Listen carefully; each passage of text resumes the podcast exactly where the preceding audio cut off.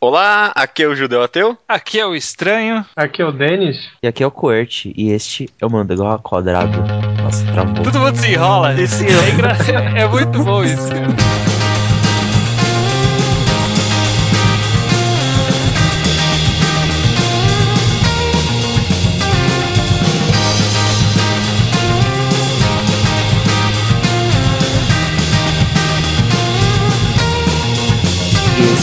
cara. Este é o Mangá Quadrado. Não, não, esse é o primeiro. Vai ficar o primeiro agora. não é isso, não. Beleza. Ok, então aqui estamos nós, estranho, tudo bem com você? Tudo bem, tudo ótimo. Mais um Mangá Quadrado, esse é o número 88, se eu não me engano, né? É, é por aí. Deve ser, deve ser também tão um pouco importante. Essa semana a gente está se reunindo aqui com dois convidados. Olha que legal, né? Uhum. Legal, a gente tá aqui com. Nossa. A empolgação foi. É, nossa. É, é que piscou o WhatsApp aqui, mas prossiga.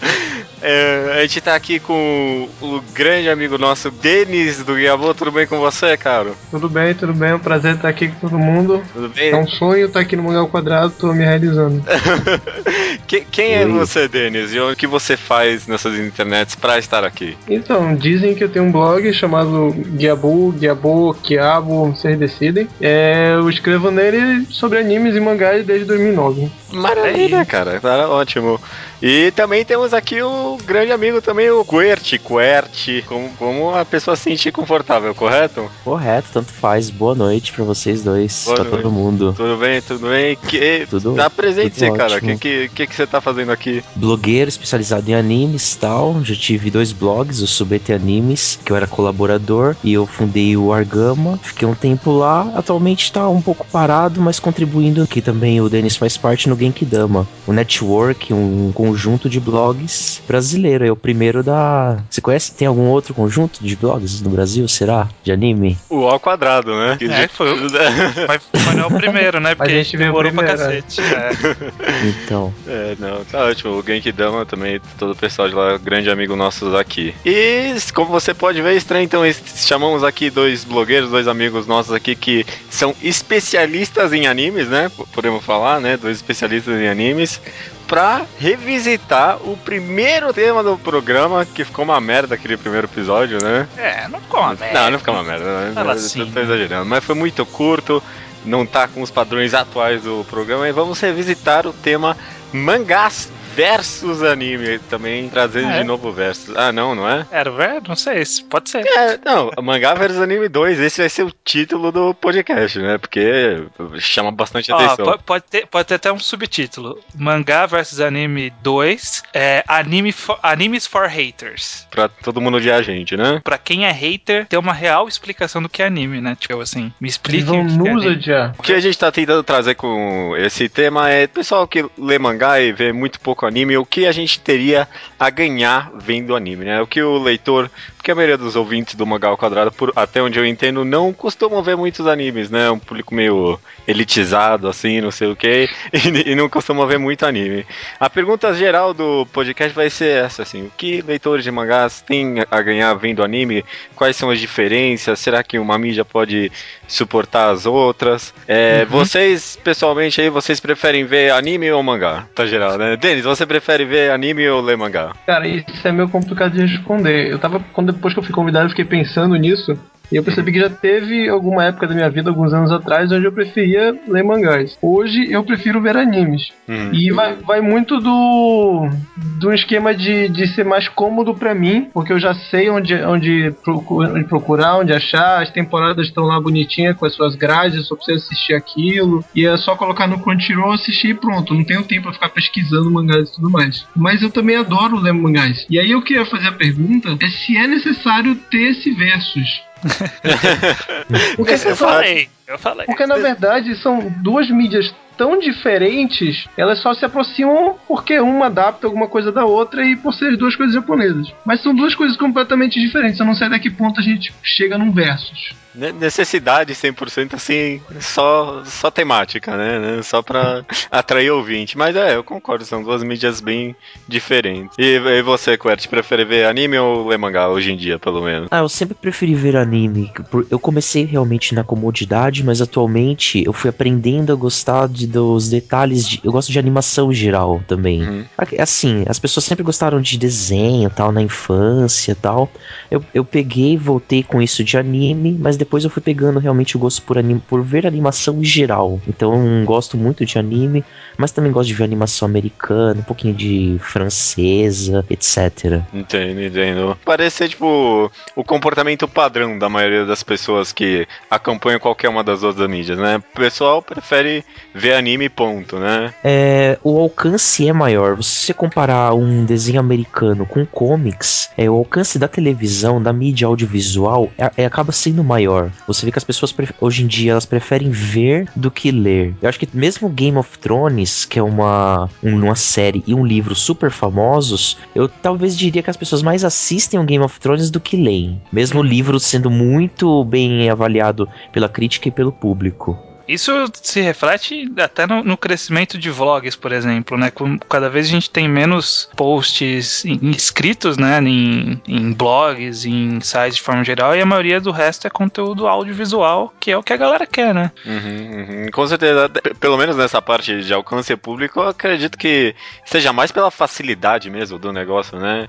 Anime ou os próprios vlogs, qualquer coisa, só você deixar lá tocando e relaxar. Tem, uhum. vlogs, eu tenho certeza que vlogs é um bom exemplo até. A maioria das pessoas nem vê, né? Às vezes só deixa lá tocando e fica lá em multitarefa. A gente até comentou no nosso primeiro programa que é que, que o mangá é uma atitude. Pra você ler um mangá é uma atitude muito mais ativa do que no caso do anime, que é bem mais passivo você simplesmente coloca e assiste. Tem uma certa relutância quanto a essa questão da mídia ativa do mangá.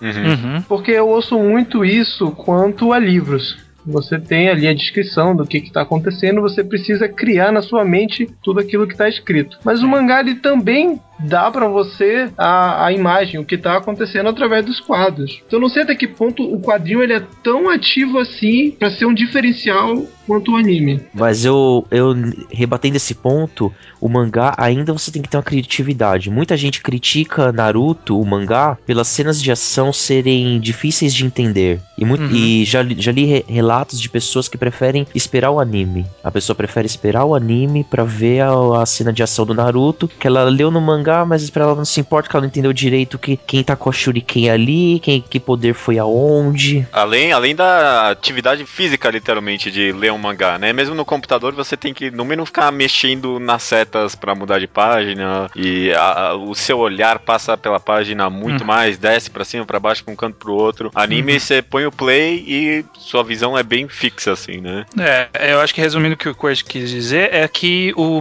o mangá ele tem mais lacunas a serem preenchidas pela sua mente do que o anime. É, pelo menos isso. Tem bem mais lacuna, seja questão de som, seja questão de movimento, que é o básico, né? Você fazer o preenchimento do movimento entre os quadros. Esse, são esses aspectos que acabam diferenciando nesse sentido. É, principalmente os mangás que tendem a comprimir muitas cenas, né? Às vezes, né? Tem uma. É, de, deixam bastante coisa pra interpretação ali. Eu posso colocar uma, uma, uma coisa mais sutil que talvez não entre muito na discussão. Quando a gente assiste animação de maneira inconsciente, né? Nós estamos fazendo esse complemento porque são quadros. Sim. Então eu não sei até que ponto assistir uma animação, ela não é mais ativa de uma forma cognitiva do que ler um quadrinho. Sim. Não é talvez mais cansativa mentalmente de uma forma? Poderíamos colocar assim. Seria algo a pensar, eu nunca, nunca vi por esse lado. É, em, ter, em, termos de absorção de, de quadros, o anime ele tem muitos mais quadros é, do que o é. mangá.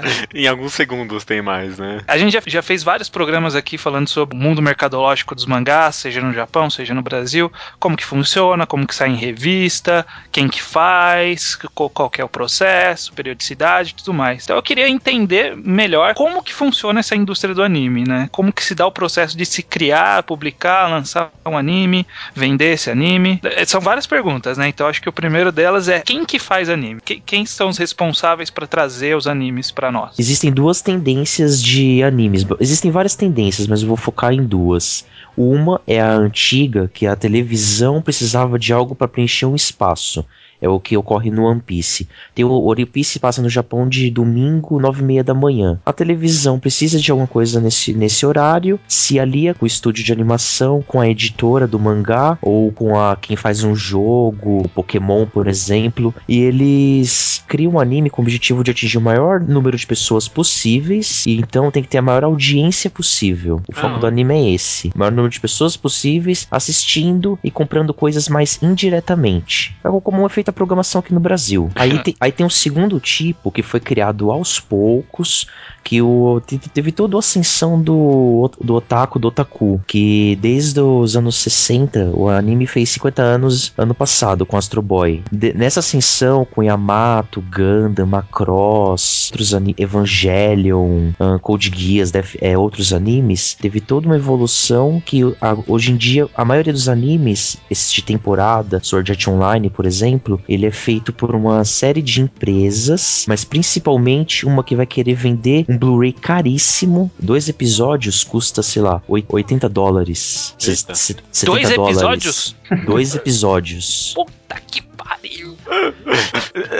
eu achando minhas coleções de mangás caras. Pra dar um exemplo de um, um amigo nosso que já participou aqui do Mangá ao Quadrado, o Rubio, ele comprou 26 episódios de uma série que ele ama, chamada Horizon. Ah, claro. Ele pagou no- ele- comprou na promoção de 92% off na Amazon, ou seja, na teoria quase de graça, e pagou 400 reais. Nossa. Nossa. 92, 92% off, cara. 92% off. Ah, Isso, isso deve ter encalhado forte lá.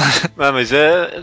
Também eu não, não sabia que era tão caro assim. Agora faz mais sentido quando falam que vende, sei lá, 30 mil, é, sei lá, muito, né? Você vendeu 30 mil cópias, é uma venda gigantesca, né? Então, Tá meio absurdo. Tem uma linha de. Existe até uma linha chamada Na- Manabi Line, que é uma referência a um anime bem antigo, Manabi Straight. Que ele pagou as contas vendendo 3 mil cópias. Você precisa vender 3 mil do anime mais ou menos pra pagar as contas. Nossa. É, porque isso aí tão caro. hein? Então a maioria dos animes é focado nesse público bem nicho, então, hoje em dia. Isso. Uma empresa estimou em 300 mil pessoas o público-alvo do anime no Japão. Essas 300 mil pessoas, é claro que uma vai querer comprar um, uh, o Sword Art Online, o outro vai querer comprar esse Horizon, outro quer comprar o.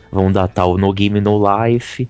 E esse- entre esses 300 mil são as pessoas, os otakus realmente que, que vão pagar esse preço absurdo e que mantêm a indústria atual, atual de animes. Olha só, que curioso. Eu não tinha a mínima ideia. Então, menos- mesmo esses animes mais que parecem mais pra criançada, sei lá, tipo, Hunter x Hunter teve anime novo aí. Tá- Estaria nessa segunda categoria também. Não, estaria tá- estaria na primeira. Passou, Ah. passou de manhã o Hunter x Hunter. Agora só trocaram de horário porque realmente essa saga atual é muito violenta. Uma, uma pergunta que eu acompanhando de fora, eu sei que existem é, as chamadas temporadas, né? No caso das temporadas de anime que estreiam to- toda estação lá com uma leva de vários, vários títulos diferentes, é, esse é o segundo tipo. Isso. Tem- Não, os dois, os dois tipos, na É. verdade. É porque É. Na, na programação japonesa meio que existe uma divisão a cada três meses que seria uma temporada, né? Isso. Uhum. Eles Existe estreiam. uma renovação. Eles estreiam os dramas deles, as novelas japonesas também nesse mesmo esquema. Entendi. E, as no- É, e as- e os próprios dramas,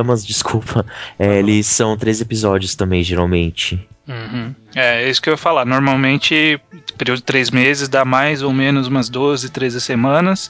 Então, por isso que normalmente as temporadas de anime variam perto disso. Exatamente. E eu sei que existem, claro, ah, as mais longas que são fechadas normalmente ficam em 24, 25 por aí também, né? Que deve cobrir duas temporadas, suponho. Isso. Eles chamam no termo em francês que levaram pro Japão de cour, esse espaço de três meses. Aí eles Uhum. falam anime de dois cour, esses animes maiores de 26 episódios. E os animes pra criançada é Fairy Tail, ah, Hunter x Hunter. é- é, esses animes são fechados. Toriko, bom exemplo. Eles são fechados em pacotes de um ano. Você faz um ano do anime, se der certo, renova, se não der certo, não renova. O Toriko deu, foi, foi foram três anos. Aí no último ano perceberam, ah, não tá dando tanto dinheiro, cancelaram.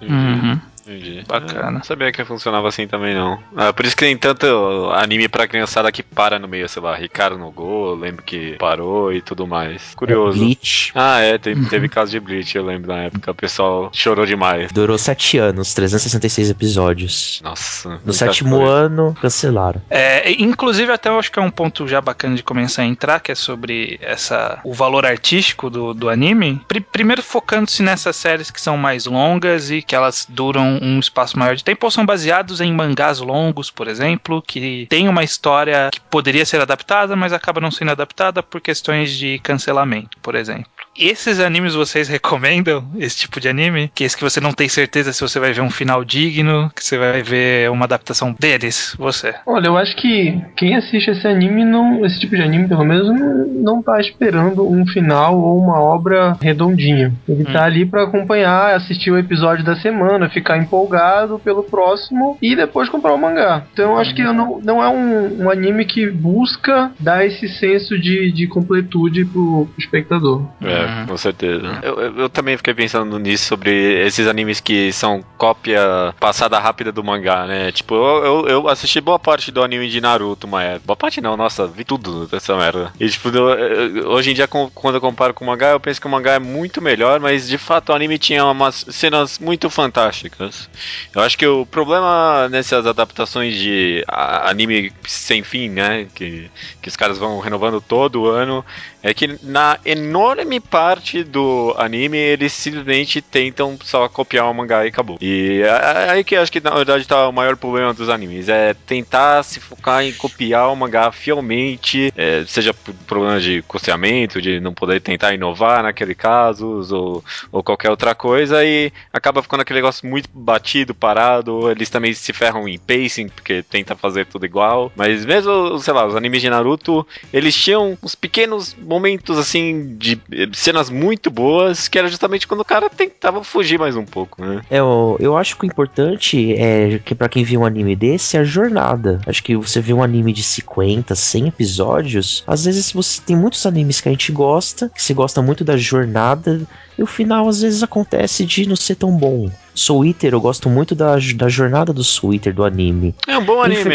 é um bom Infelizmente, o, fi- o final é fraco, prejudica um pouco, mas não, não invalida o fato de 40 episódios serem muito legais e muito Não, bem peraí, feitos. peraí, peraí, peraí. Soul Eater anime eu tenho que comentar. Soul Eater anime é um lixo. Assim, metade dele, metade pra frente é um lixo. A primeira metade eu concordo que foi uma boa jornada, foi super legal. Beleza. Na metade pra frente, não. Faz, faz, foi um caso absurdo. ah, acho que faz tempo. Eu tenho a memória carinhosa do anime de Soul É, Pode ser que da metade pra frente ficou uma merda mesmo. Eu não lembro agora. E- Eu até queria aproveitar, eu não sei se talvez entre nessa questão do Soul Eater, mas o Judeu citou meio rápido no, no- no papo dele, que foi relativo a orçamento. Que eu sei que isso é um assunto bem delicado no- durante a, a criação do anime, né? Que existe um orçamento e que pra cobrir o, o orçamento, pra pra caber dentro do orçamento, os estúdios eles têm que fazer algumas. algumas Determinado número de frames, né? determinado, fazer algumas escolhas artísticas que acabam talvez limitando a obra, não sei. C- Como, como ficaria o orçamento na, na questão dessas séries mais longas? Tem, tem esse mesmo problema que eu sei que em série pequena normalmente tem, né? Todo mundo fala, olha aí, ó, esse primeiro episódio é lindo, aí no segundo já diminui a qualidade da animação. Ac- acaba tendo sim. A, a Toei, que é a maior empresa do ramo, ela tem um limite de 3 mil frames por episódio. É o- Caralho, não. O cara colocou um limite numérico, vai tomar no cu. isso. Em episódios especiais é 3.500 e o cara pode ultrapassar um pouco o limite se ele descontar no episódio seguinte. Cara, isso, isso é hilário. É, é- é- Sim. Isso, isso afeta totalmente o processo criativo. Não é possível. Exatamente. Por isso Não sei se ele tem- vocês lembram de, de Dragon Ball, Dragon Ball Z, que tinha uns episódios com um traço legal, levemente caprichado, não era a melhor coisa do mundo. E no episódio seguinte era um negócio completamente bizarro. Porque É. tem que fazer essa compensação. E o anime é produzido em várias equipes de produção. Ele tem o diretor, tem o roteirista principal, mas os animes é, não é feito um episódio por semana. São fei um episódio deve demorar um mês pra fazer, mais ou menos. Então você divide em vários, vários times de produção e cada um faz faz alguns episódios e rotatividade. E claro que vai ter um time melhor e um time menos melhor, piorzinho. É, e isso explica porque de um episódio pro outro o Vegeta mudava totalmente de, de fisionomia? Isso. E- ele ficava magro, aí ele ficava cabeçudo, aí ficava com uma testa de um palmo de altura, aí depois ele ficava com uma cara redonda. Cada episódio ele tinha um formato diferente, cara. Até por isso, muitos animes de dois cur, duas temporadas, de 26 episódios, atualmente eles passam metade antes, aí para três meses e passa metade depois. O Fate Zero foi assim. Por quê? Dá mais tempo pro pessoal fazer o episódio em si. Voltando no assunto anterior. Os animes do primeiro tipo, ao pra criançada, a audiência no Japão, tipo, como aqui no Brasil, só tá caindo, no geral. Pois tem Hum. internet, tem Playstation, tem um monte de coisa. Então as pessoas não assistem muito TV aberta. A, audi é, a audiência cai, o orçamento cai. Então esse tipo de anime tá sendo realmente. ninguém quer mais. Por exemplo, eh, tinha uns animes bons antes. Por exemplo, o Sailor Moon, o primeiro, foi dirigido por três caras. Esses três caras são mal reconhecidos na indústria. O primeiro dirigiu Arya depois, Princess Tutu. O segundo é o diretor do Tena e do Penguin Drum. E o último é o diretor do Soul Eater e do. do Ouran. Ah, Então, Hum. os, três diretores, você vê que são pessoas, eram pessoas capacitadas. Por isso, por isso em parte, que o anime, o anime do Sailor Moon é até por certos fãs mais valorizado que o mangá. Nossa, mas é enrolado esse anime, hein? 200 episódios, quatro, quatro, quatro temporadas. Não, 200, Nossa. 200, 200 e pouco. 200 episódios, só que só 100 é, importa é, é um pouquinho importante e desses 100, só 50 são realmente importantes pro enredo, né? Então, é, né, como foi caindo realmente tudo isso, atualmente os diretores desses animes é, Fairy Tail são, são os caras que não são caras talentosos como antigamente. É um cara, é uma galera meio segundo escalão, assim. A galera realmente, pr- primeiro escalão com potencial é a galera que faz anime pra otaku. Por exemplo, a di- Ou vai pro cinema também, né? É, é, é, talvez isso seja um movimento de começar a valorizar mais o- a, mídia de animação como um meio de arte, não apenas um produto, né? É, não tem que ficar enchendo espaço ali, né? Tem que ser feito propriamente, né? Como uma arte própria, né? Não sei, eu, eu não, não sei se comparado com antigamente, mas eu acho que hoje em dia eu vejo um pouco, me- um pouco mais animes de produção própria do que adaptados, ou eu tô enganado muito. continua, continua a mesma proporção. mesma é, que, é, proporção. que, é que atualmente tem mais animes no geral. Ah, tá. Mas é, existe muito, muita produção de obras originais ou mesmo baseadas em alguma outra obra, mas com uma pegada original, né? Uma adaptação específica para o formato de anime. É, é, pra- na, na minha visão, é- esses são os animes que eu considero assistir. Não sei se é muito preconceituoso da minha parte ficar olhando dessa forma, mas eu acho que normalmente a adaptação vai deixar a desejar de alguma forma e se tiver coisa boa, coisa boa para mim vai ser original. Tô sendo babaca pensando isso? Eu acho que não, não é babaca, mas. É. Eu acho que tem. tem... Mas é. Não, é porque assim, eu, eu tava pensando quando tava pesquisando pra esse podcast, o que que é um anime? E aí a gente tem algumas características que não dizem o que é um anime, assim como eu lembro do podcast sobre o que que é mangá, né? São características que a gente reconhece, mas elas não dizem que aquilo é mangá. Elas apenas são, são rotineiras da gente ver. Então, assim, existe todo um estilo de se fazer animação no Japão que foi historicamente construído desde a época do Tezuka porque precisava cortar custos, porque não tinha dinheiro, tinha que vender produtos para poder pagar a produção. E esse tipo de coisa continua até hoje. Então, assim, e- essa produção é, de times para diminuir os gastos, fazer mais tempo, estender uma obra que, se você fosse adaptar, teria muito menos episódios, ou mesmo efeitos de animação que não são animação, é só para enganar a pessoa, para ela achar que aquilo está sendo animado. Isso é muito presente no anime. E se você pegar um filme mais com maiores investimentos, tipo Miyazaki, por exemplo, ele já não trabalha tanto com esse tipo de coisa que a gente está acostumado a ver nos animes. Então, assim, Uhum. é melhor. Você pega um filme do estúdio Ghibli e você tem um vislumbre daquilo, é um negócio fantástico. Mas até que ponto isso significa a experiência de assistir anime, eu não tenho certeza. Eu acho que um ponto bom que a gente tá falando muito em orçamento, dinheiro, mas eu acho que algo muito importante que certos estúdios, é, certas produtoras estão deixando de ter hoje em dia é ter um prazo suficiente. Dá um exemplo do Shingeki no Kyojin, teve aquele trailer lindo que a gente viu em dezembro de 2012 que anunciou o anime. Aquele trailer não era cenas do anime. Fizeram um trailer e depois, três meses antes de começar, começaram a fazer o anime. tinha, tinha o dinheiro suficiente, mas foi fazer literalmente um episódio por semana, com chamando Deus e o mundo para fazer. Por isso ficou um resultado que tem partes muito boas e partes você percebe que, tipo, terminaram dois dias antes de passar. É, essa temporada aí teve vários animes que começaram sem abertura, né? Porque não deu tempo fazer. Sério? É, é sério isso? Teve isso, teve isso, não teve? Ping, Ping Pong, pelo menos eu sei que foi isso. Até o terceiro, quarto episódio, o cara não tinha. Mas será que sem abertura. Foi não foi uma escolha criativa? Não, não. não. não a produção de Ping Pong tá bem atrasada. Ping Pong, pelo menos, foi isso. Mas teve uns outros aí também. Aquele, aquele do mesmo autor de Elfen também acho que começou sem abertura. Teve uns aí. Não, hum. não esse do Elfen começou normal até. Começou normal? Ah. É que não tem música abertura, mas isso é do anime mesmo. Ah, tipo, no, é uma trilha sonora em si, não tem gente cantando. É. Mas só retomando um pouco a sua pergunta aí, estranha, sobre é, a validade ou não de ver animes adaptados de mangá. Eu, eu, eu, antigamente acho que eu tinha o um pensamento que nem o seu agora, que simplesmente não compensa ver nenhum anime que seja adaptado do mangá, porque os caras ficam presos num spacing doidos ali, não conseguem, só tem coisa a perder, a adaptação não dá certo, mas sei, hoje em dia acho que eu, eu acho que depende, eu acho que talvez estejam contendo algumas mudanças da indústria dos animes. Um exemplo uhum. muito bom de adaptação de mangá que deu certo recente, que eu tô acompanhando agora, é o caso de Haikyuu. Porque em Haikyuu parece que eles se deram, tudo bem, tinha bastante orçamento. E deixando isso de lado, é, parece que os caras se deram bastante liberdade de é, adaptar mesmo. De fazer com que aquilo desse certo num anime. É. Diferentemente do anime de Kuroko no Basket, que eles copiaram exatamente os golpes certinho, é, raio, é, bola que lança raio e tudo mais. E, e em Haikyuu eles deram a criatividade de deixar a coisa bem mais realística, né? Então não tem tipo aquela, aquele arco de vento gigante que tem no mangá, no anime, por exemplo, e que poderia uhum. estragar mesmo.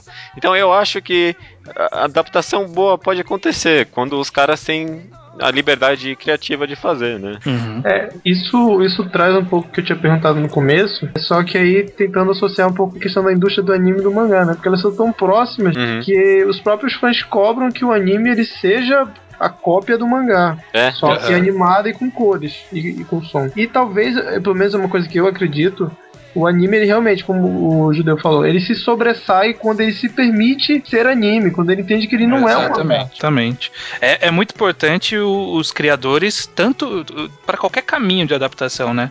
Perceber que mídias diferentes são linguagens diferentes e exigem abordagens diferentes, né? A gente vive falando de adaptação de anime para mangá, que os caras simplesmente pegam os frames e transformam em quadrinho, cara, é, não dá. É, uhum. O formato é outro, sabe?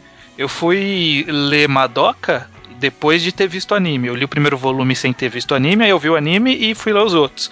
Não, não dá, cara. É, é, muito mal feita a quadrinização. Eu acho, que, eu acho que anime ele pode adicionar muito, porque o anime acaba, como toda obra de arte, assim, é uma, uma escolha muitas vezes do diretor. O anime que eu acho mais especial, não li o mangá, é adaptado de mangá, mas acho um dos melhores animes que eu já assisti é o Mushishi. Que uhum. acho que uhum. tem coisas que são só do anime que adicionam muito. Com certeza. Que o Mushishi, a, a cor dele, tipo, a, os cenários parecem pinturas. Você vê um cenário do Mushishi, você pode tirar screenshot e colocar que são cenários lindos. Tem uma trilha sonora toda característica, que você é, ouve a trilha, você entra no, totalmente imersiva no clima. Pelo menos na primeira temporada, essa segunda temporada realmente, voltando no orçamento, é um pouquinho mais baixo mas é uma das melhores animações assim de personagem, animação simples, mas é fluida, que, que tem é sempre destacado pelos fãs de animação em si, que é um dos, dos melhores animes nesse quesito também. É. Não, e é, e é totalmente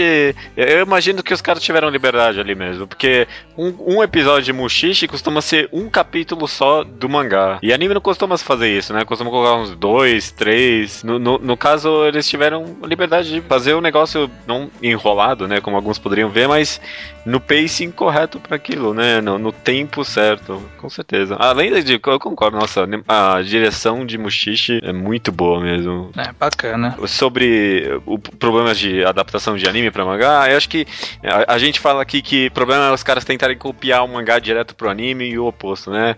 Mas acho que é meio fácil falar isso, mas é, é ainda assim é bem difícil de executar, porque a, anime e mangá, apesar de serem duas mídias bem distintas, ainda estão muito mais próximos do que o que acontece nos filmes. Por exemplo, adaptar um filme de um livro, você automaticamente já tem muito mais liberdade criativa de graça do que adaptar um anime de um mangá, né? Sim. Então eu imagino, por exemplo, que seja entre aspas, mais fácil porque você tem mais liberdade de adaptar um livro para um filme, apesar de serem muito mais distintas. Né? A proximidade do anime e do mangá é o que, é o que prejudica mesmo. É, nesse caminho, como o Coach falou, é, o nicho hoje da maioria dos animes ele é muito pequeno, é, tanto que é um nicho. Você não pode se dar o luxo de perder esse público. Por exemplo, se você faz uma adaptação de um filme onde o público leitor de um livro ele acha que não foi uma adaptação boa, se o público de cinema comprar, é. você vai vender muito mais. Então foda-se quem tá, quem lê o livro. Agora, se você perder esse pequeno público que é fã daquela obra no mangá, vai ficar muito complicado para você conseguir lucrar. É, porque lá no Japão, diferentemente, diferentemente daqui, o público de mangá é muito maior do que o de anime, né? Uhum. Até onde eu entendo, pelo menos. Não, eu acho que dos, man dos mangás em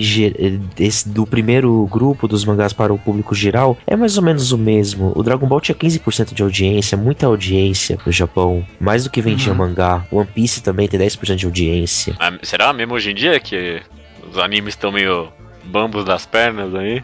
Então, One Piece tem 8 a 10% de audiência. O Japão tem 130 milhões de pessoas. Ah, tá. Já dá uns 10, 15 milhões vendo One Piece. É, muita coisa, sim. É muita é. coisa. É, mas desse uh, não é um público de fato consumidor, por assim dizer, né? Porque eu não sei como que funciona o lucro. Se é só na venda de DVDs, de Blu-ray, ou se tem alguma outra forma que uh, as empresas lucram com a produção do anime. Se é, tipo, por audiência, dá mais publicidade, publicidade dá dinheiro pro, sei lá, eu acho que dá o dinheiro pro canal, não deve dar dinheiro pra produtora, eu não sei como que funciona isso. Ah, licenciados. O Japão, o país dos licenciados. É. Então Sim. você vai ter bonequinhos, você vai ter travesseiro gigante. É, isso é. Isso é. Tudo. Game e tudo, é, tem razão.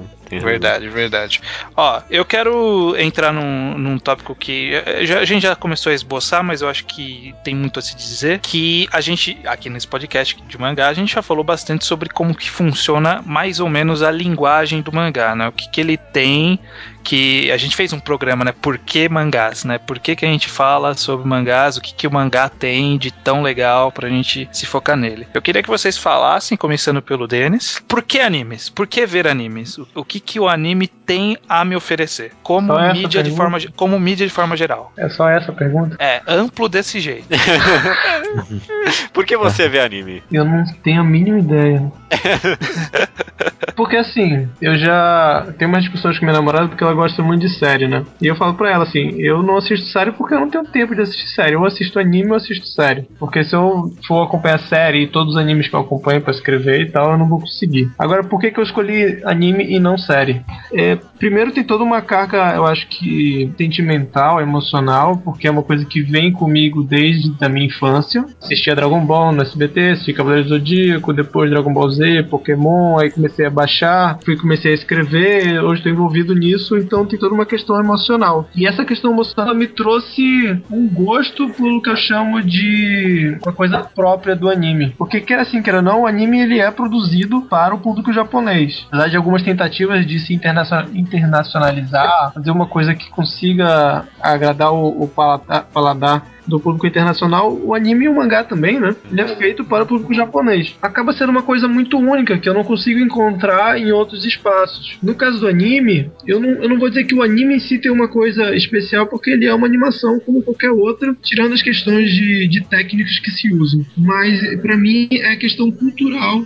daquilo que só um japonês consegue fazer através da animação. Eu acho que soma realmente isso, que ele falou muito bem, de ter crescido vendo anime, dando uma história afetiva, emocional.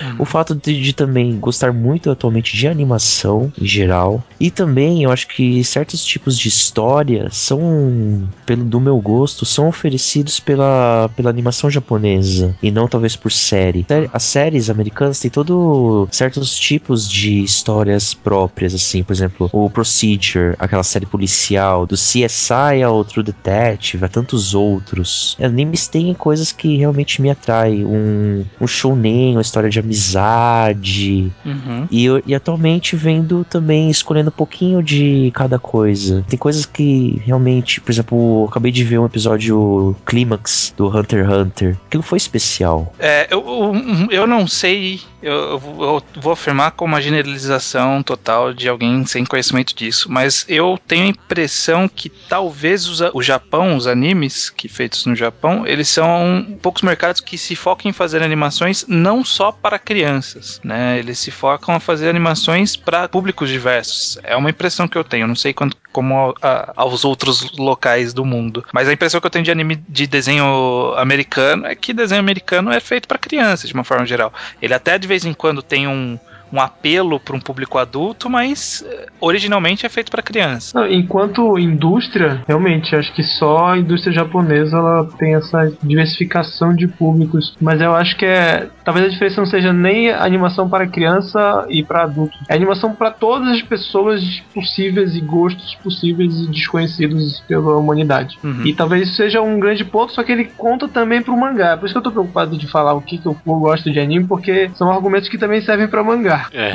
Eu falar, ah, não, gosto porque os japoneses têm esse jeito de contar a história. Tá, eles também fazem isso no mangá. Tem anime pra tudo quanto é gosto. Tem anime de, de bartender, tem anime de chá, tem anime de titãs. Tem no mangá também. Mas isso sim é uma coisa que chama atenção de qualquer forma. Assim, tem animação de outros países, mas eu acho que o Japão, Denis falou muito certo da indústria. Porque em outros países você vê animação adulta, mas ela é totalmente querer ser independente, querer ser hipster. Uma animação pra festival. Uhum. O, Ja- o Japão tem anima- essa animação, o, vou dar um exemplo do Kaiji, que é um mangá de jogos. Ele é um mangá, um mangá, um anime que é feito para um público geral. É famoso no público geral, até ganhou dois filmes live action, em vez de ser pra festival, pra coisa assim, pra passar na TV mesmo. Uhum. 20 episódios, 50 episódios. É verdade, acho que eu às vezes até reclamo de barriga cheia, que tem pouco anime pra mais hipsterzão, assim, né? Um pou- pouco anime mais adulto, mas tudo mais. Acho que comparado com outras indústrias de animação, os animes Uhum. até que são bem ricos em obras mais adultas e tal, né? Com certeza. Ó,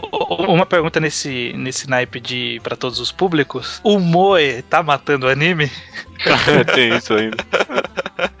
Ainda existe esse, esse medo, esse risco, essa crescente do, do Moe no, na- nas animações? Aparentemente tá diminuindo, pra falar a verdade. Pelo menos esse Moi que a gente chama de Moi, né? Que esse Moi pra, pro público masculino e menininhas. Não que esteja em decadência nem nada disso, porque ainda vende pra caramba. Mas parece tá diminuindo um pouco. Mas não, não tá matando, não.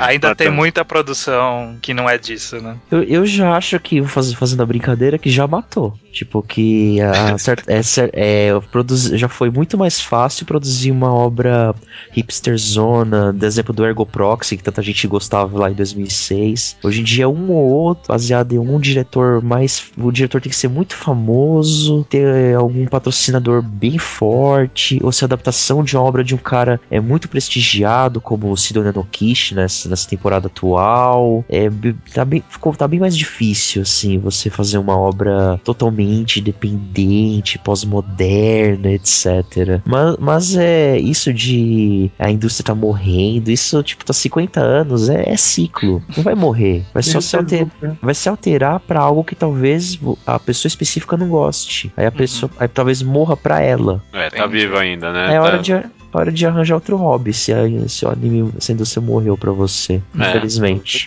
Essa temporada, por exemplo, eu até elogiei, parecia que tinha um pouco menos moe do que nas anteriores, né? Mas é.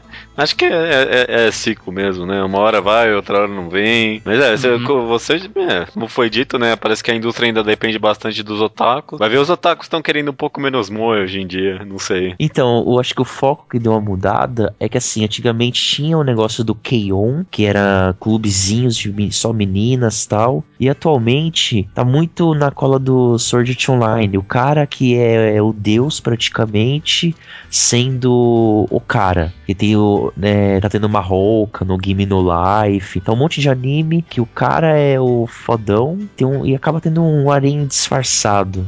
Acho que a tendência atual da indústria, a tendência do ano, assim, é essa. Também teve uma crescente do público feminino de não adaptações shoujo, né? Ah, é verdade, tem isso, né? Acho que aos poucos talvez a indústria esteja querendo amplificar, né, as brechas dos, dos vários públicos, não sei, tentar sair do moe. Esse, esse negócio com o público feminino é muito verdade mesmo. Mas o Free não é moe?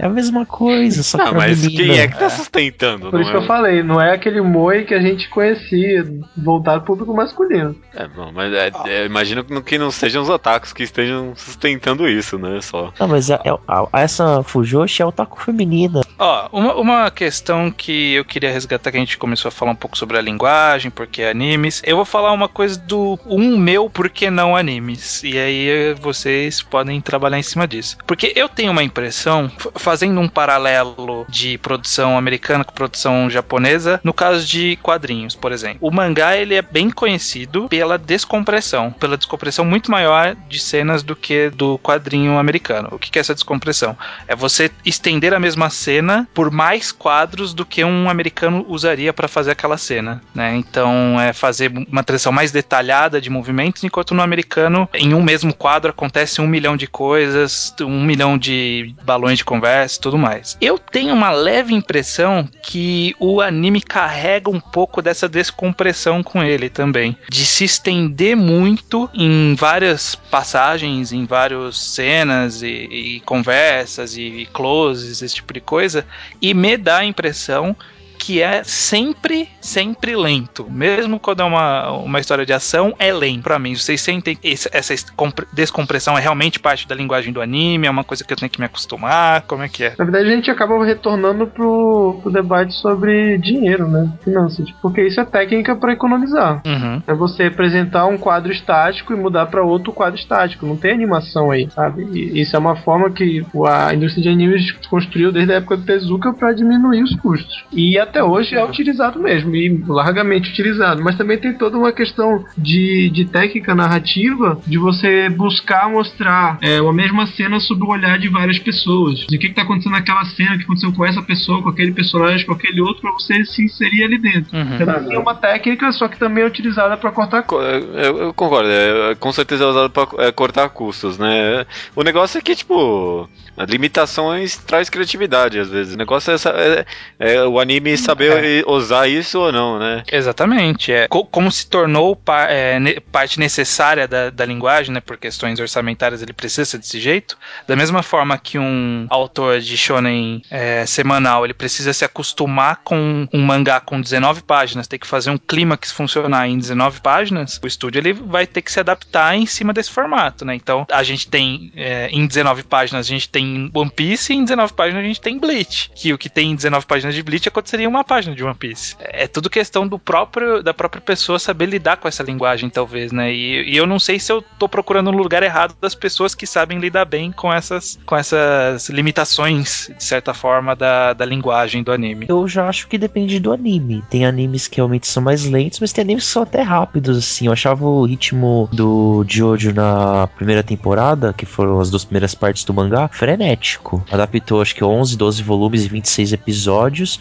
E principalmente o Battle Tendency parecia assim: um episódio tava uma coisa, o outro já tava no outro ponto. E se pulasse um episódio já perdia muita coisa já. Kill la Kill também, recentemente, era bem frenético, né? Nossa, todo episódio bem corrido, né? Pra mim, pelo menos. Um exemplo bem extremo é um anime chamado Dead Live. É um anime só, acho que só 40 bem minutos. curtinho, É, bem, é, bem, é curto e, tipo, é, é frenético o tempo todo. Até a animação é, é meio estilizada, assim, mais pra algo mais veloz mesmo. É bem legal. É do mesmo diretor do Kill la Kill e também do outro que muita que até pode recomendar o Guren Lagann, tipo, os animes do Imaishi, eles são frenéticos. É, questão de talvez saber usar ou não. Mas eu, eu também tenho a mesma sensação que vocês, Trem. Acho que na maioria das. Na enorme maioria das vezes, pra mim, também não é muito bem utilizado, não. Tipo, parece que é, é- é lento mesmo. Talvez eu que seja meio disperso, não consigo prestar atenção o tempo todo nos animes. Uma coisa que eu acho que eu, que eu vi algumas vezes nos animes que eu gostei de forma geral, que eu vi que parecia uma saída boa pra essa para esses casos de págin- partes estáticas ou muito lentas, que os japoneses acabaram, acabaram aprendendo a usar muito bem a trilha sonora para cobrir lacunas de, de, de, ação, sabe? Por exemplo, que eu gosto bastante, que eu sempre falo, que eu gosto bastante de Cowboy Bebop. E Cowboy Bebop é isso. A, a Ed tá andando no deserto, é a musiquinha, sabe? Vamos, vamos pôr uma música foda aqui pra essa animação repetida dela tá andando no deserto, você não perceber porque você tá curtindo a música. A música tá te deixando no clima e tudo mais. E isso eu acho que é até uma vantagem que, que aprenderam a usar em alguns casos. Eu não sei se, se, se, se generaliza. Talvez esse seja.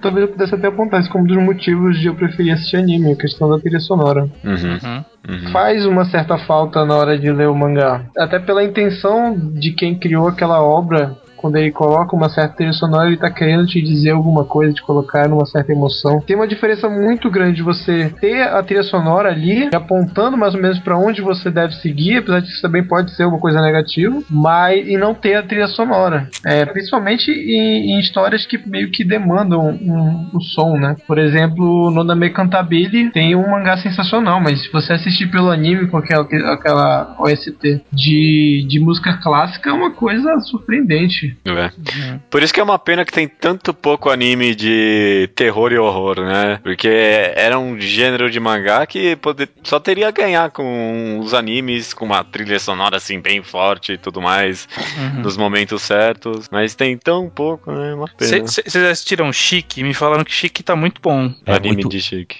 Muito bom, é recomendo. É bom. É, eu, eu, sei que o mangá é muito bom, e o mangá tem um clima muito legal mesmo não tendo som. Mas eu imagino que se tiver um trabalho de som bom, poderia ficar bem melhor ali também. É, eu não lembro tanto da trilha, assim. Do, do, não marcou tanto a trilha do Chico. lembro das cores. É, era mais o clima, eu imagino. Clima soturno, assim.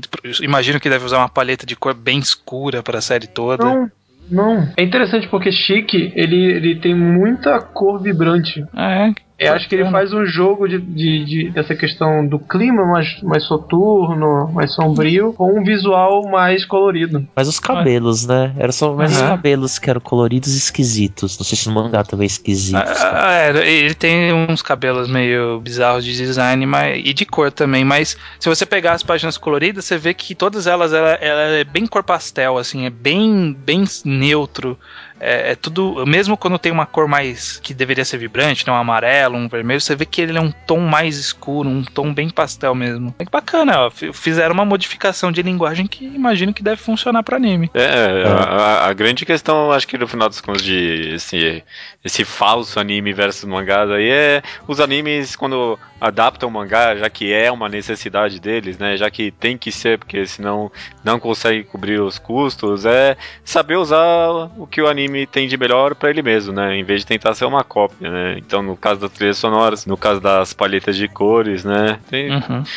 coisas específicas do anime é, é, é, onde ele tem que se sobressair, né? Uma última questão que eu tenho sobre a linguagem, que é uma, uma questão mais de tendência moderna, que eu vejo muita gente reclamando, e eu queria entender muito bem como que funciona essa reclamação qual que é o tchan por trás do CG? Por que, que todo mundo odeia CG? Porque a anima, anima animação tradicional 2D, é, vocês falaram ah, que anime economiza, mas por exemplo, o Shingeki no Kyojin, as cenas de ação que eles conseguiram terminar são lindas. É o traço, tal, tudo, é, movimentos ultra detalhados que para compensar todas as partes paradas, o Japão se especializou em fazer nas cenas de ação movimentos ultra detalhados. Você percebe que o cara girou três, quatro vezes e fatiou ali, voou de novo, etc. E nisso tem todo um. Tem diversas escolas, tem diversas. Os anima, o nome dos animadores do episódio são conhecidos, tem vários caras que são reverenciados só por ser animadores, o cara não é diretor, não é roteirista, não é nada.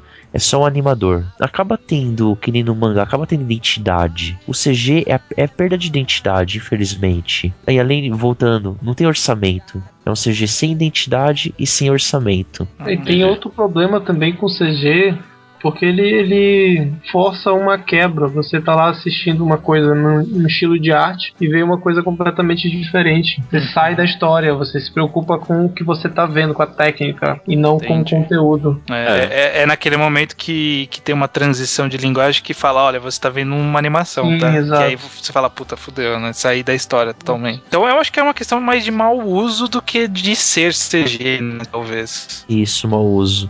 O Sidora no Kishi eu vi alguns episódios episódios eu achei ele. Ele era inteiro em CG. Eu acho que não tem o caso da quebra. Eu não achei ruim, não, viu? Eu achei bem, bem legalzinho. Eu acho que talvez o orçamento também não tava tão baixo, eu não sei. Tava bom, por exemplo. É um exemplo que deu certo para mim, pelo menos. Eu vi um, aquele filme do Hoshinokoe, que é aquela animação que o cara fez todo sozinha, e eu tava achando muito legal. Até a parte que ele quis fazer luta de robô. Porque na hora que começou a luta de robô, eu via o Blender que o cara usou para fazer, sabe? Tipo, eu falava, nossa, o que, que é essa animação, cara? Sabe, tava muito bom quando ele tava fazendo uma coisa meio pseudo, e na hora que ele fez ação, para mim foi a quebra. Mesmo sendo a mesma linha, tipo, tinha CG na história toda, na hora que chegou na ação, que aí eu via que era um CG e que não era tão bem feito assim. E tem gente que sabe disfarçar. Tem um episódio do Paint Stocking que é um anime do Gainax, duas menininhas, tal, estilo meu Cartoon Network, que tem umas, uns carros em CG. Só que o, ca é, o cara sabe fazer tão bem feito que muita gente, se for ver a cena, não percebe direito que o carro é em CG. Também, acho que eu nunca soube mesmo. então, os carros são em CG. Dessa temporada também, né? Ping Pong tem uns CGs ali, é, Haikyuu também tem uns CGs, né? Acho que talvez com o tempo os caras aqui é algo muito recente também, né? O CG, acho que na animação em geral. Talvez com a gente tá passando talvez uma fase, uma fase de transição, com o tempo os caras vão pegar o jeito de fazer o negócio. É, baratear também. Infelizmente, um filme que a gente. Esses filmes que a gente ama da Disney, da Pixar, da Dreamworks, é, é 100, 150 milhões de dólares cada um. Não sei quantos é. anos um frame ali, né, que os caras fazem. Então é o seguinte: suponha que eu esteja interessado em ir atrás de anime. Suponha, por exemplo, que eu esteja. É, que eu tenha assistido, sei lá, Cowboy Bebop, gostei, eu assisti Madoka e gostei, assisti Evangelion e gostei. Tô interessado em ir atrás de mais disso. Eu tenho que procurar histórias do mesmo estúdio, tenho que procurar histórias do mesmo diretor, histórias do mesmo animador. Como que funciona? Porque no mangá a gente sabe que de, uma, de um mangá pro outro, do mesmo mangaka, normalmente é, a gente sabe que vai manter-se mais ou menos a qualidade. Como que funciona no anime? Tem algum caminho assim ou é uma coisa mais história a história? Os diretores de existem alguns diretores de elite o cara que fez o Evangelho, o Hideaki Anno, o cara do Ping Pong, o Masaki Yuasa, o cara que fez o Summer Wars, aquele da menina que pula Soda. o tempo, que é, o é Mamoru Hosoda. Ah, esse, esse filme é muito bom. Então, uns de, tem uns 10 diretores mais de elite que você viu um filme dele ou anime gostou, pode procurar o outro que geralmente é, você vai gostar também. Mas realmente, se você viu o Haikyuu, aí, aí às vezes tem um outro anime do cara que não é tão bom. Por exemplo, o cara do Shingeki no Kyojin, que também fez o Death Note, ele também fez o High School of the Dead e fez o Guilty Crown, que não são tão bons. É. é que esses são mais aquelas séries feitas a toque de caixa mesmo, né? Menos envolvimento criativo e mais tipo, olha, a gente conseguiu isso aqui, a gente precisa de alguém para fazer, né? Então faz você. Não é tipo, eu queria fazer esse anime, eu tenho uma ideia criativa em cima disso. Mas infelizmente no Japão, é, esses, só esses 5 ou 10 que conseguem ter essa liberdade. Os outros, mesmo com várias obras reconhecidas, não tem, são escravos do estúdio. É, e, e, aliás, isso aí e, os estúdios, assim? A tendência. Eu nunca entendi estúdio de anime muito bem até hoje. Eu não sei, acho que nome de nenhum. É. É, eles tendem a funcionar, tipo, na mesma linha eh, artística? Ou, tipo, tem estúdio que faz mil coisas e dane-se? 95% dos estúdios fazem. É, são contratados pelas produtoras, pelas televisões, pelas empresas de bonequinhos para fazer anime. E um, um ou dois são. É, eles tentam manter um pouco um conceito, fazerem o que gosta, mas mesmo esses têm que intercalar um pouco. Por exemplo, o Gainax, que eu acho que é o estúdio de televisão mais conhecido por ser autoral. Uhum. Ele, fa ele, fazia um anime que realmente queria muito, Evangelion, e fazia outros contratado, Carecano, que deu uma polêmica e conflitou muito. Teve que trocar diretor no meio do caminho, porque deu conflito lá. E. Aí vai melhor ir por histórias, então, nos animes, no final das contas. Pô, recomendações, tem muito lugar, acho que onde a pessoa consegue recomendação de, pessoas, de pessoas Porta alguém que dama.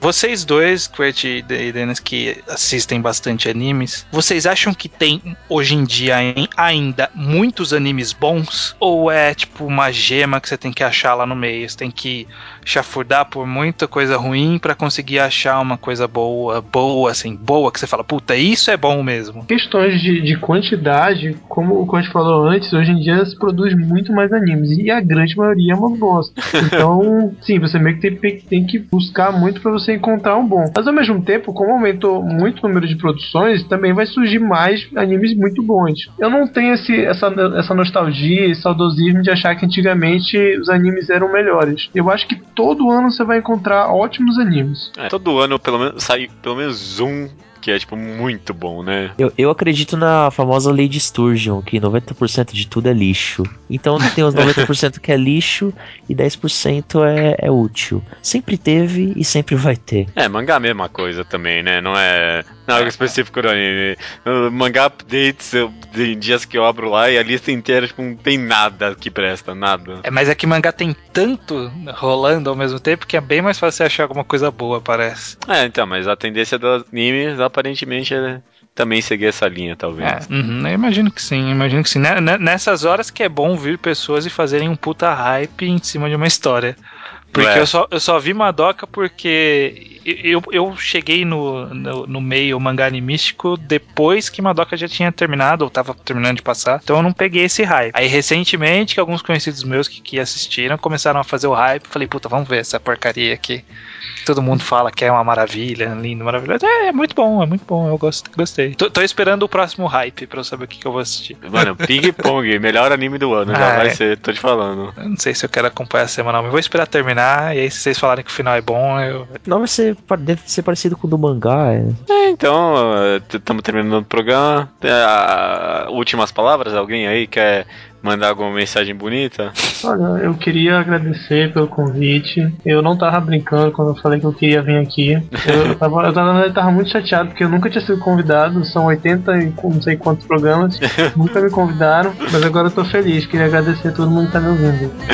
Mas segura o agradecimento um pouco aí, porque a gente vai pros e-mails agora, mas já já volta com a recomendação do Denis, né, cara?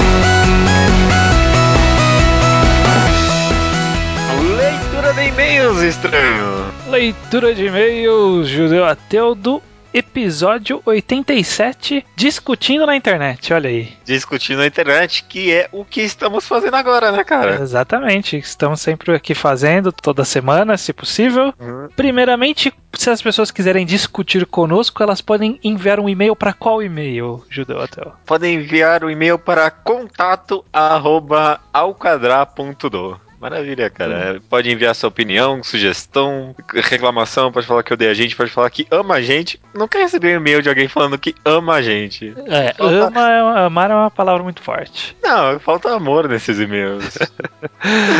e pode enviar também a recomendação em áudio. Você recomenda um mangá em áudio pra gente, a gente coloca aqui daqui a alguns programas. Exatamente. Lembrando que ainda existe um sorteio de um volume de Yokokuhan. A gente ia sortear dois volumes, né? Um pra quando tivesse 200 curtidas no Facebook.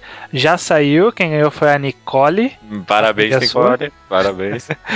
e no Twitter ainda tá para sair. A gente tinha falado 650 seguidores, a gente ainda não tá lá. Tem as instruções no post, você segue as instruções no post para saber como concorrer. Talvez a gente sorteie antes, mas ainda não. Ainda não, não. Acho que dá para, acho que dá para esperar. Sejam pacientes. Sim. Sobre mangás enquadrados de contagem regressiva até o número 100. A gente tá com esse projeto super legal. Os cinco mangás, é, os cinco quatro. mangás, quatro. É, quatro ah, é porque o quinto é uma safadeza lá, né? Uhum. Tudo bem, tudo bem. Será que a gente conta também essa safadeza? Ah, acho que a safadeza a gente pode, vai ser legal pegar de surpresa o pessoal com essa. Beleza. Tá, então, os quatro mangás enquadrados do 96. Não, do 96 ao 99.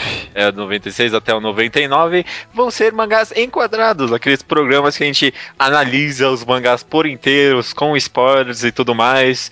Vai ser uma super jornada muito divertida. E agora a gente vai revelar quais vão ser esses mangás, correto? Olha só, correto, exatamente. É, vai ser uma, uma lista curiosa, ó. Hum, vamos Pr- lá. Primeiro é um yaoi que a gente não recomendou, porque é uma indicação da Yuki Nami que ela ganhou esse direito de escolher um mangá enquadrado. E o mangá que é- ela mandou vários, o que a gente escolheu chama Copérnicos no Kokyo. Ok.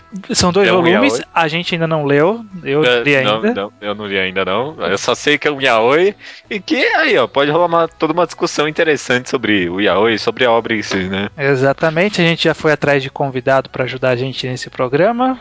Maravilha. Aguardem. Aguardem, mesmo. O segundo, na verdade não tem ordem, a gente não definiu a ordem, mas Uhum. outro que vai ter, a gente pensou em fazer de Yokoku-Han Uhum. se ele terminar de sair no Brasil até lá, né? Tem quase dois meses até o programa, então é pra terminar. É pra terminar. É, Yokoko tem chances. Tem um reserva aí, caso Yokoko não dê certo. Mas melhor não revelar o reserva, vai que as pessoas querem mais o reserva do que o Yokoko, né? Exatamente.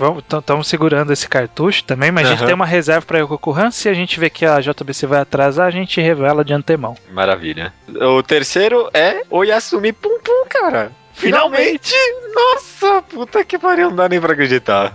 Esse Olha programa a gente tá prometendo há muito tempo, finalmente vai sair. só. Uhum. Tem alguns convidados bem especiais programados para esse programa, né? É, Olha só. vai tudo aguardem. depender de ninguém furar, mas vai ser um programa bacana. Vai ser um programa bacana. Tem bastante coisa pra discutir sobre, né? Não É. sei. Talvez a gente faça só o final do mangá, não sei. Não sei. É. Vamos vamos ver. Pensão não são muitos volumes e a gente sabe que muita gente já leu. É, Quem não leu tá atrasado. tá atrasado, porque já falamos demais desse mangá, né? Já falamos. E pra finalizar, essa ninguém vai ninguém esperava, Aham. porque não é um mangá, não é um manhwa, não é quadrinho, é Madoka Mágica. Cara, que incrível! É, é um mangá, teoricamente, né? É, tem um de- mangá, tem um mangá. Mas a gente acho que vai falar principalmente do anime, né? É, exatamente, então já tá programado também, temos convidados, vai ser bacana. É, Tudo em comemoração a isso aí. Nossa, cara, que negócio incrível, né? Caraca, eu vou gostar desses programas. Eu acho que a maioria das pessoas já deve estar meio engatilhado na leitura de todos. Possivelmente. Menos esse Aoi aí, né? Nem É, eu menos esse Yaoi que ninguém conhecia, só eu e o. Então todo mundo leia o Yaoi e se prepare pros outros, porque vai vir com força. Nossa, cara, olha, que hype totalmente desnecessário, né? Fiquei até empolgado aqui o pessoal, então. Só pra terminar esses comentários aí antes de ir pro Slowpoke Report, estamos recrutando para o Ao Quadrado.do, cara. Exatamente, olha só. É, não pra falar no podcast, porque vocês não servem pra isso, mas você que quer escrever no blog, antes de começar o podcast, eu e você, né, a gente escrevia bastante nos blogs, aí começou um monte de coisa, a vida não tá fácil pra ninguém, mas a gente sempre gosta que tenha coisas escritas no blogs, que tenham textos interessantes que nem sempre dá pra comunicar pelo podcast, Hum. reviews, análises, qualquer, qualquer coisa. A gente tá recrutando pessoas para escrever no blog. Então, se você tem interesse de escrever pra gente, a gente não vai pagar nada, né? Só pra É, mostrar. não, vai ser pelo, pela, pelo, pelo trabalho que a gente não cobra nada pra, pra ninguém pra fazer o podcast mesmo, então. É isso aí, o, o- o orgulho próprio vai ser a sua recompensa. Pode enviar pra gente um texto de teste. Envia o texto pra gente, a gente lê. Se a gente gostar, a gente coloca no blog e você começa a escrever aqui, certo? Uhum. É, pode escolher algum dos, da- das categorias que a gente já tem no blog pra você fazer um texto, Uhum. um texto de teste, ou você cria uma nova que seja justificado e traz pra gente. Já estamos trazendo outras colunas escritas aí, a gente tem um. Uhum, uhum. um- Tem um coisas por cartucho. trás dos panos aí, né? É, a gente tá tentando trazer, vai funcionar, então mais posts vai ser mais bacana também. Olha só, cara, o Alcadrado cheio de planos milaborantes, né? Coisa e tal. Olha né? só, né? Quem É. vê, acha que a gente é organizado. Bom, mas vamos rápido, vamos rápido que a gente ficou Vamos rápido, vai. muito tempo nos comentários. Demais, demais. Vamos lá, Hajime800 comenta que já fiz é, Slowpoke Report, né? Os comentários de programas passados e tudo mais. Hajime800 comenta que já fizeram um Horrible Scans que ripa os scans do Crunchyroll e eles colocam num site de torrents lá e tudo mais. Uma pena, uma pena, É. mas é, tudo bem. tudo Maldade. bem. Que pena. O Leonardo Fuita retornou, ele ficou um bom tempo sem mandar e-mails pra gente. Ele Uhum. mandou um e-mail com comentários do programa 85 e 86, mas como a gente já tá atrasado, vai ficar por outra chance. É, e ele disse que leu Slandan, que achou sensacional. Slandan. É bom demais, puta que pariu. Uhum, leu Innocent, leu Molester Man, que também achou muito bom, embora cansativo. É Isso- mesmo. Está... É, é cansativo. Eu, eu, eu cansei no primeiro capítulo. e está vendo os animes de Ping Pong e Sidonia no Kishi. Olha só. Ai, nossa, anime, anime de ping-pong, só rapidinho, tá, tá muito bom, viu? Tá enriquecendo o mangá de uma forma muito brilhante, com os personagens, com o, o clima. Eu tô achando o anime de ping-pong até agora, pelo menos, melhor que o mangá, viu? Só, Olha só. jogar essa, vou jogar essa. Vou jogar essa. É, Renan SHQ, ele leu Rita Rita, gostou bastante, mas ele disse que se incomodou um pouco que colocar que quase todo site colocou a tag Yuri no mangá, né? Yuri de lesbianismo e tal. Você leu Rita Rita? Não li ainda, não li. É, não, não é tão injusta essa categoria assim. Ele tem um pouquinho de, de alguns relacionamentos lá e tudo bem. E o Renan também comenta que ele ficou feliz em descobrir que não é o único brasileiro que leu Yubizaki Milk, de aquele mangá que o Rubio é, É. recomendou nos programas, lembra? É, ele não foi o não é o único brasileiro, mas é a única pessoa neste podcast que leu. É- Não, eu li, eu li também. Você eu leu? li. É, eu Olha lembro, no, no podcast eu comentei que é eu tinha lido. verdade, é verdade. Tem um final muito ruim mesmo.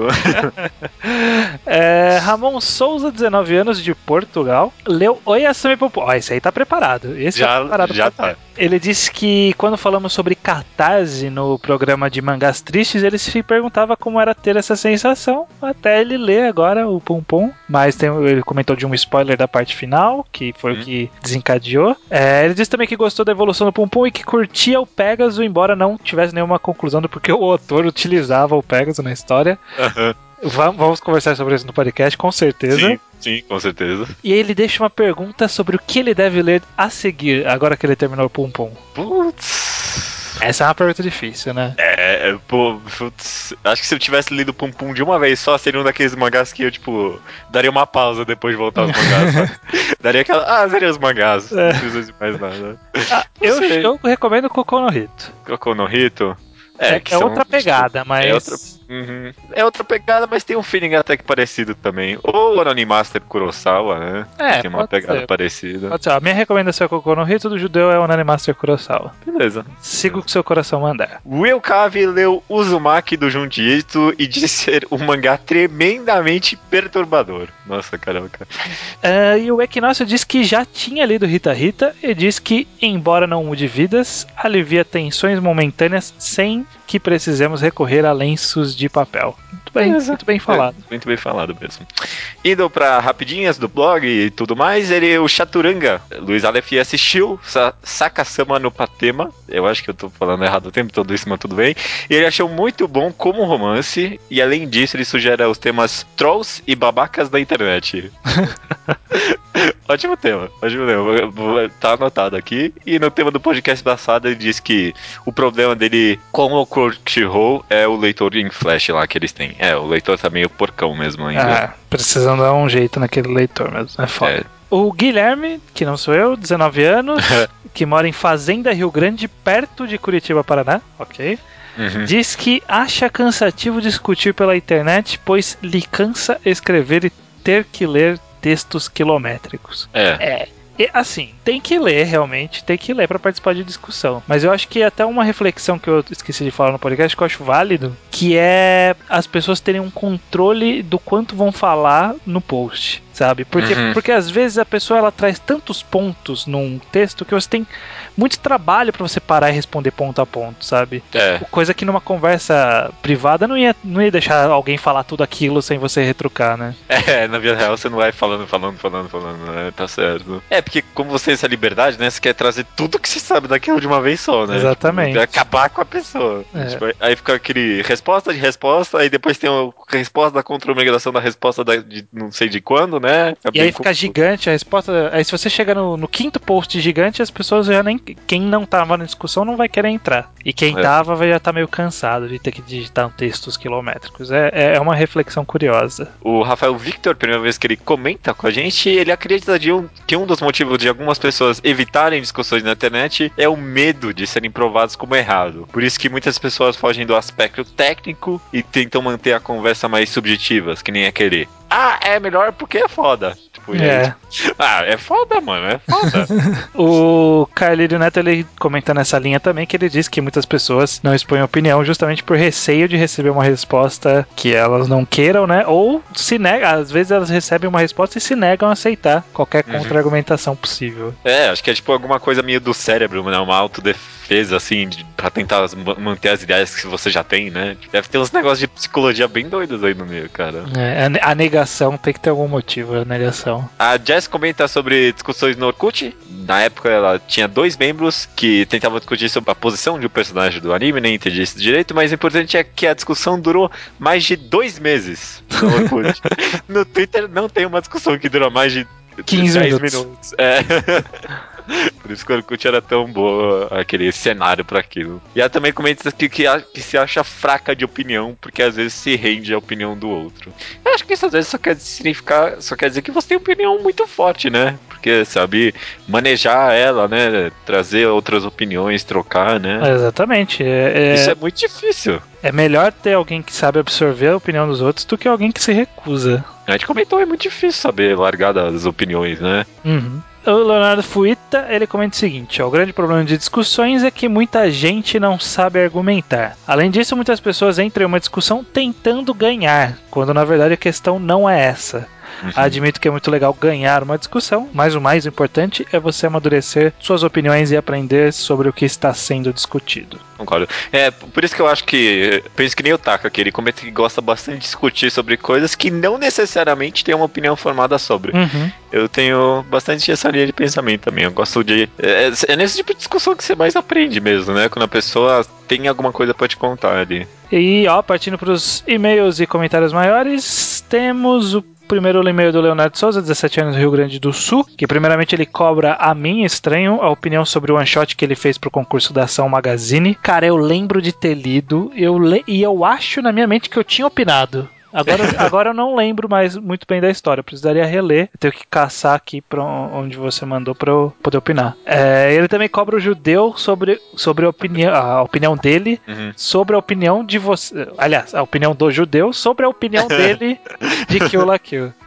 É, sim, sim. Eu tô, eu tô pra escrever lá no, no blog dele. Na época que saiu aquilo aqui, eu sempre comentava com ele no Twitter, ele me cobrou a opinião do post dele. Eu, eu, eu vou responder pra você, Leonardo. Pode. fica, fica tranquilo de coração. Ó, ele diz o seguinte: primeiramente, devo dizer que adoro discutir e é uma das coisas mais enobrecedoras, é, como já citado no podcast, da discussão nasce a luz. Porém, um dos maiores dramas é a maldita frase vai da pessoa. Um dos maiores causadores disso é o entendimento do conceito de discutir. A maioria das pessoas entende discussão como briga. Desde pequeno eu ouço a frase não discute com os mais velhos, algo que sempre me entristeceu muito, já que às vezes eu tinha certeza que sabia mais que eles. Acho que nunca escutei isso não pra mim. Não discute com mais velhos? velhos? Não. É, eu já, já, já ouvi algo similar, não, não exatamente desse jeito, mas essas frases tipo, né, eu sou adulto, eu sei o que eu tô falando, sabe? Tipo de coisa ah, sempre tá, tem. Pode ser, pode ser. Seguindo aqui, ele diz, porém, em geral, eu prefiro não discutir certas coisas na internet. Dependendo do assunto, os defensores acabam sendo um pouco agressivos e, mesmo sem cair pro ad hominem, cria um cenário de batalha pessoal. Em geral, política é discutida assim. É. Eu tento me focar mais em discussões de arte, já que eu nunca ouvi falar de uma guerra começar por um lado achar que Fairy Tail é a melhor coisa do mundo e o outro defender que Hunter x Hunter é. Eu acho que eu, eu também não. Só com bolacha e biscoito, né? Bolacha e biscoito, ketchup no na pizza. Na pizza. O problema é que as discussões de política, pra mim, é, é, é, tá bom, acho que talvez seja um problema. A discussão de política, eu pessoalmente sempre evito, porque eu acho que nunca ninguém sabe de absolutamente nada. As pessoas gostam de fingir que sabem o que tá acontecendo e que sabem de alguma coisa, mas eu, eu leio algumas discussões sobre política às vezes e, e tipo, a pessoa fala das coisas como se soubesse, mas eu acho que ninguém sabe, não. É, eu acho que política é uma coisa que seria legal discutir se as pessoas não tratassem política como time de futebol. É. Porque quem gosta de, um, de uma determinada ideologia não se dobra de jeito nenhum a nenhuma argumentação, não importa o que você fale, a pessoa ela vai continuar batendo na mesma tecla. Então, eu não discuto política, eu tento evitar, né, às vezes quando rola, mas eu evito justamente porque eu sei que não há realmente não há mudança de opinião. Jamais. Jamais. É, não sei, talvez eu também não tenha conhecimento bastante pra falar. Enfim, não, também não discuto. Também. Enfim, é, é, e o Leonardo Souza, só terminando, ele, ele recomenda um canal do YouTube de animação chamado Coelho, o programa animação do canal Gato Galáctico. Já me falaram disso, mas eu não sei ainda exatamente do que, que é, eu precisaria assistir. Você conhece? Não, nunca ouvi falar, vou atrás depois. Beleza. Pra terminar aqui os e-mails, temos e-mail, o comentário, na verdade, do blog do Pirulito, ok? Hum. É, ele comenta aqui: a questão do debate na internet é que ele é nivelado por baixo. Vou falar no geral, não irei me ater ao círculo de mangás. Todo mundo tem o direito de expor sua opinião. E é bom que seja dessa forma. Mas nem todos estão qualificados para discutir o que se pretende discutir da maneira como se apresenta a discussão nessa imensa liberdade de rede. É, não é porque as pessoas estão acostumadas com a ferramenta que elas não têm mais saco para o embate das ideias. Você tem a técnica, você tem o canal, você tem o espaço, mas não tem o espírito. Esse é o principal problema que alimenta o cansaço de discutir. A modernidade deu às massas as facilidades, os instrumentos, as técnicas, os meios para se gozar intensamente, mas a modernidade não deu para as massas espírito nenhum de dever para com o seu tempo, porque a modernidade acredita que não precisa. Olha só, cara, bem, grandioso esse texto. Ora, sejamos francos, o que menos existe na internet é discussão de fato, no sentido de debate. O que existe é discussão como troca de ofensas. Isso é sintomático. As pessoas não sabem o que estão falando e não sabem o que o outro está dizendo. Provavelmente nem se interesse. Não precisa. E aí também ele fala que não deveríamos descartar por, com- por completo o método de comparação de obras que a gente falou lá, né? Que a gente não gosta de comparar em obras, mas tentar discutir a forma com que a comparação é feita, né? Não, não, não descar- não descartar logo de cara quando duas obras estão sendo comparadas, né? Uhum. Ok, cara. Muita coisa foi dita aí, né? É, tem bastante comentários grandes também lá no, no blog. Quem a gente não citou, ou que, Ah, que é. a gente encurtou o comentário. Quem tem curiosidade, vai lá, dá uma olhada em como tá o post completo e discuta, né? Pode discutir. Vou discutir. É, não. Vão no blog. Sempre tem comentário muito interessante que a gente acaba deixando de lado, infelizmente, porque o tempo aqui é curto, né? Mas Exatamente. é bom que a gente gasta mais tempo ainda comentando isso. Exatamente, e correndo, né? Não precisa pensar muito. Programa 88, programa estranho, como já falei. Ê, meu É, programa. Programa é estranho, que legal. Nossa, que ótima piada. Nossa, tipo, de onde veio essa merda, né? Ah, porque o ano que você nasceu, nasci. então. Você então nasceu em que ano, Judeu? 92. 92? Caralho, mano. Você é É, muito novo. quatro anos de diferença. Não é nenhum absurdo também. É, é novinho. Muito novo, muito novo. É, um- é um neófito. É, vamos ver. Se não tiver nenhum número melhor também no 92, a gente faz Ah, essa mesma safadeza. vai Vai, ser ser isso. vai ser isso. Beleza. 僕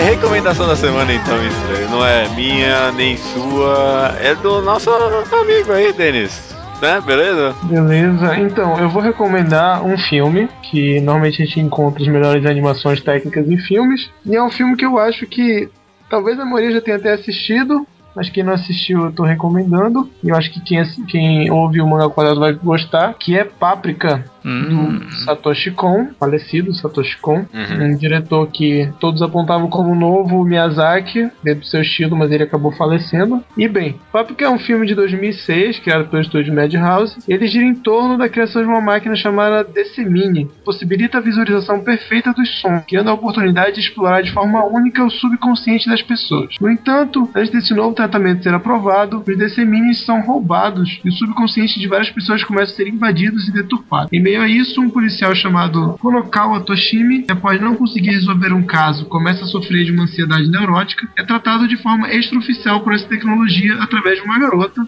a Páprica. Enquanto a situação fica cada vez mais complicada, a chefe de desenvolvimento dos DC Minis procura encontrar uma solução para tudo, onde a realidade é constantemente posta à prova. Esse anime é muito bom, eu acho que ele mostra muito o que, que o anime pode fazer. Se, se esse podcast era anime versus mangá, eu acho que aqui você vai encontrar o, aonde o anime pode chegar e que o mangá não pode. Seja na utilização das cores, dos movimentos, da trilha sonora. Aqui, se você não gostar de Páprica, então desiste de ver anime. Olha, não, calma, que isso, que violência. Caraca, ó. Que responsa. Nossa, calma. Responsa do Páprica. Eu vou assistir, eu ainda não assisti. Eu É. tô- tá na minha lista que faz mó cara e eu ainda não assisti. É, Páprica é bom. É. Não, não é um dos Olha aí. melhores lá do Satoshi Kon. É, é, é, não, eu gosto, eu gosto. Acho que quem escuta o mangá ao quadrado tem bastante chance de gostar de Páprica também, porque é um negócio bem pseudão, assim, né? Bem pseudo e, e cheio de simbolismo e tal. É um, é um- é um bom anime. Acho meio overrated, mas. Ah, É. pronto. É o, fi- Aí- é o filme, é o filme mais pop dele. É, não, tem Perfect Blue, né? Não, esse Perfect Blue é pô, o cara mais casual, é um filme estranho. É, tá, pode ser. Mas é, Satoshi Kon só. Pode pegar qualquer um dele, acho que dá pra ver tranquilo, assim. Eu Tem- não vi nenhum. Ah, Não? Nossa, cara. tá- eu só li um mangá dele, que é aquele Return to the Sea. Que é bacaninha, bacaninha. Ah, é verdade, ele tem esse mangá. É legalzinho mesmo. É bacana, é bem legal até. Eu, eu tenho um post disso. É, pra, pra você eu co- começaria por Perfect Blue, um filme mais é, diferentão tal, e o pessoal lembra que tipo, é bem parecido com o Cisne Negro, e foi feito 15 anos antes, 12 anos antes. E Páprica é bem parecido com Inception. Sim. É verdade. É isso então. Muito Interessante. obrigado, viu, do Denis, pela recomendação e pela participação. Agora sim, encerrando de verdade o podcast, né? É, alguma coisa que qualquer um dos dois quer falar? Não, só acessem o Guiabô, linkdão.com.br barra Guiabô e obrigado novamente. Falou, pessoal. Ah, obrigado eu. E você, Gert? Como diria o ET Bilu, busquem conhecimento, ginkdama.com.br. Nossa. que, que slogan. Lindo, cara. Não, não vejo forma melhor de encerrar o programa. Até semana que vem, então estranho e obrigado mesmo. Você quer falar alguma coisa? Desculpa. É, até semana que vem.